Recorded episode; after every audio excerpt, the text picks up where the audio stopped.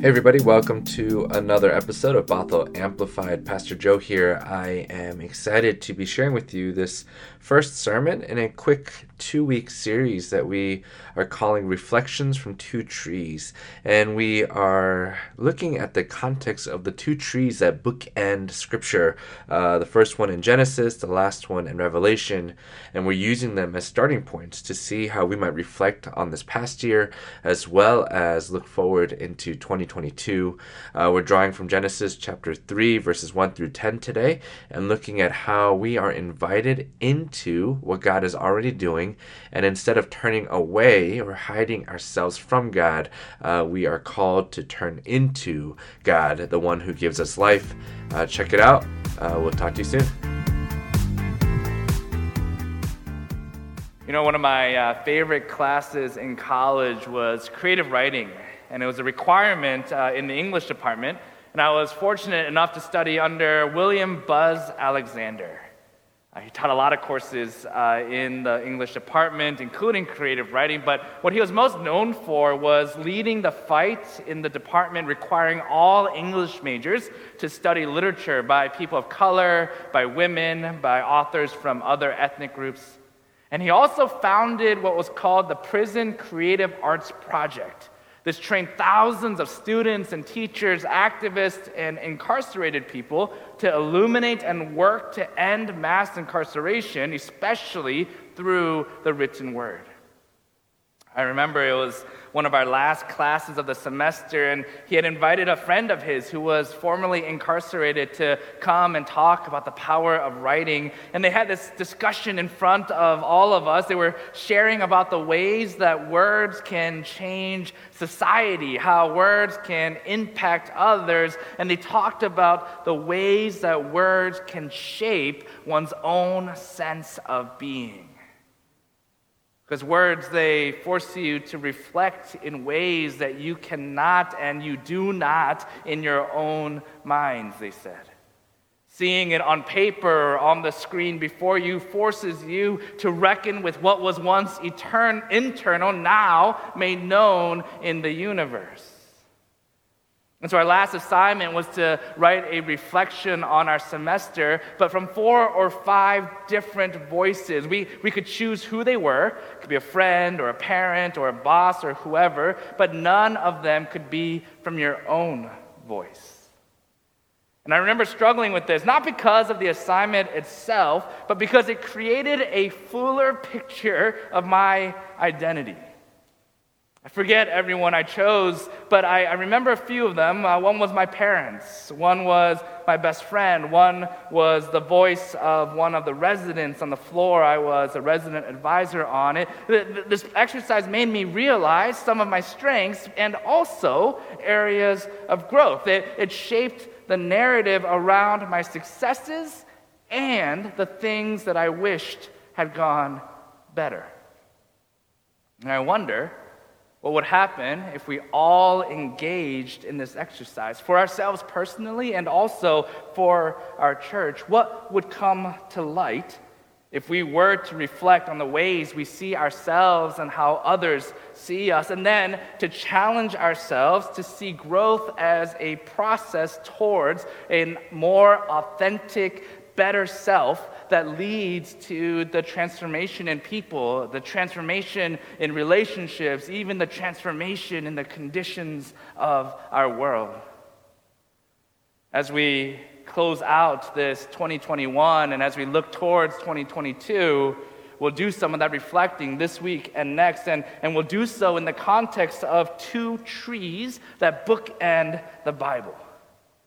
It might feel a little backward, but, but today we'll look at the first tree found in the opening chapters of the Bible as we reflect on this past year. And then next week we'll look at the last tree found in the last chapters of Revelation as we look forward to the year to come. And so today in Genesis, we find that scripture opens with God creating the heavens and the earth and all that is in it. We're taken on this magnificent, magnificent and beautiful and awe inspiring journey as God creates the day and the night, sky and land and vegetation of every kind, the sun and the moon and the stars, creatures who fly and who swim and who walk on land, and God creates humankind. And every day, God speaks life into creation and then declares it good. Even us. God declares humans created in God's own image good, and God commands us to be fruitful and to multiply. And as evening comes on that sixth day, God looks out at everything that God had made, and indeed it was very good. Well, a few centuries later, a, another group of people would begin to record their own understanding of human existence and their relationship to God. And that story is not as hope filled as their earlier ancestors. We move into chapters 2 and 3 of Genesis, and we get to this other account of creation, and we find this garden that God plants in Eden. And in this story, man isn't made in God's image, but rather formed from the dust of the ground. God breathing into man's nostrils the breath of life and placing him in the garden to till and keep it. And God says to this man that he may freely eat of every tree of the garden except from the tree of good and evil, the knowledge of good and evil. God says, You shall not eat from that tree, for in that day that you eat it, you shall die. And we'll go more into the story of how Adam and Eve meet the serpent and end up eating the fruit from this tree in a different sermon. But for today, I just want to spend a few minutes on how they react to this new found knowledge. Because you see, what's interesting to me about this tree, uh, as I was doing my research, uh, as I was doing my reading, I, I found that there are some different ways that the word evil or ra is translated and used. We think of evil as morally wicked, which is definitely one way that we can look at it, but, but this ra is used also to depict sorrow, pain, harm. And I'd like to think that God knew that by eating of this fruit from the tree of knowledge, that would bring to the humans a sorrow. For while they say that knowledge is power, they also say that knowledge can bring pain. Necessary, but painful nonetheless. And so Adam and Eve, they eat of this fruit. And in verse 7, it says, Then the eyes of both were opened, and they knew that they were naked. And then going into verse 8, they heard the sound of the Lord God walking in the garden, and they hid themselves from the presence of the Lord. They hid themselves from the presence of the Lord. When their eyes were opened, when they knew of their vulnerability, when they became aware of their vulnerability, their instinct was to hide from God. And I wonder how often we do the same. In our vulnerability, in our inadequacies, in all of our shortcomings, how often do we follow our instinct and hide from, turn away from the God who gave us life? And I say instinct, but it's deeper than that. The other day, Joanne and I, we uh, watched this powerful Pixar short called Far From the Tree. If you haven't had a chance to see it, I, I highly recommend it. it. It follows this raccoon and her cub one day uh, mama is protecting the cub, guiding its steps, and literally holding the cub back from danger.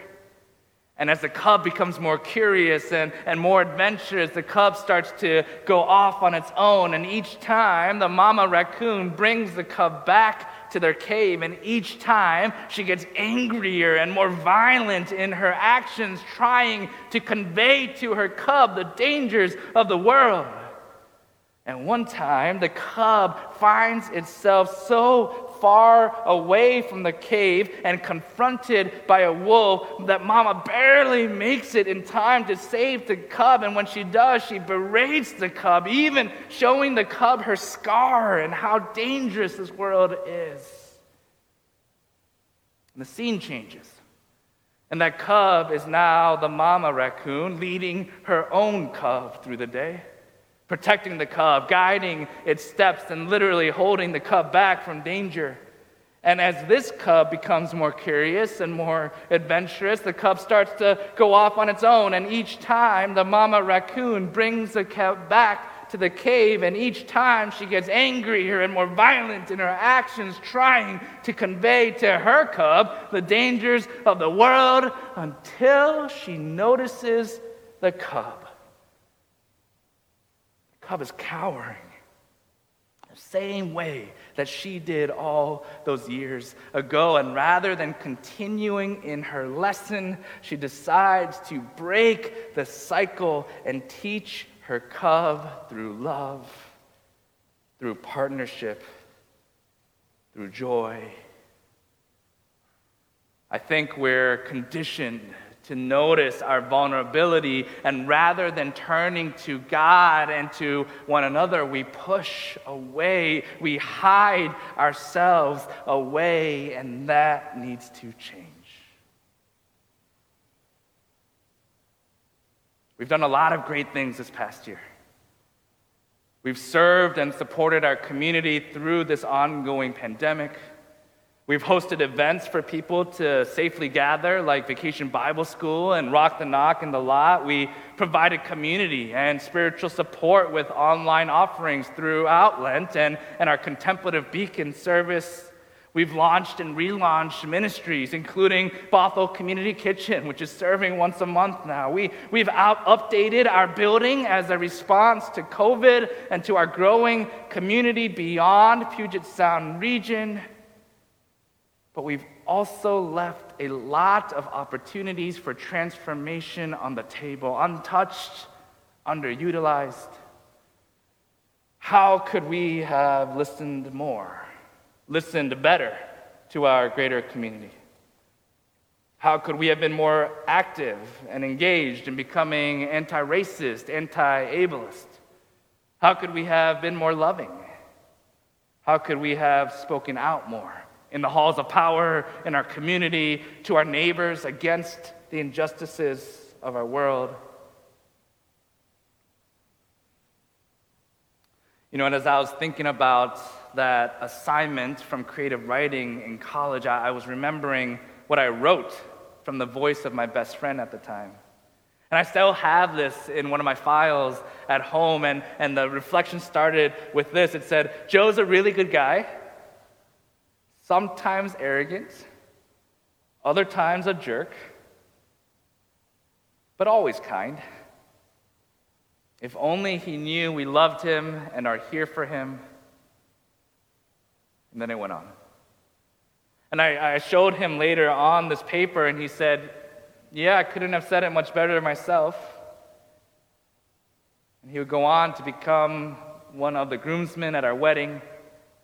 And as we were sitting down at the reception after the ceremony, he, he, he took out a piece of paper and a pen from his uh, pocket. He, he jotted down this note and he slid it over to us and he said, If you need anything, turn around. We're here. I wonder what it is about us that pushes each other away, that pushes God away when we need God most. Rather than taking on shame and guilt, perhaps we might turn in to God. Perhaps we might lean on God, lean on one another, lean on the community around us, that we might lean into all that God is doing in our world, that together we might strive towards living into our purpose of becoming Christ in the community as we see our goals come alive transform people, transform relationships, transform conditions. What would it take for us to turn into God? That we might actively participate in holy, life transforming work. May it be so. Amen. Let's pray. God, we give you thanks for this time together, for an opportunity to be gathered both online and in person. And we thank you for the trust that we have in you. Thank you for never pushing us away. For even in those times when we grow frustrated with ourselves, even in those times when we think we can do it on our own, we thank you for keeping us close and inviting us into holy relationship, holy partnership in all that you are doing in the world. Give us strength and the boldness and the courage to be your people. For it is in your holy name that we pray. Amen. All right, so that was our first sermon of this quick two week reflections from two trees. Uh, next week, uh, we'll be looking at Revelation 22, the last tree uh, in the Bible, and using that as a jumping off point uh, to look ahead to what 2022 might have in store for us. I hope you have a wonderful week, a happy, happy new year uh, with loved ones, and looking forward to connecting with you again in the new year. Talk to you soon.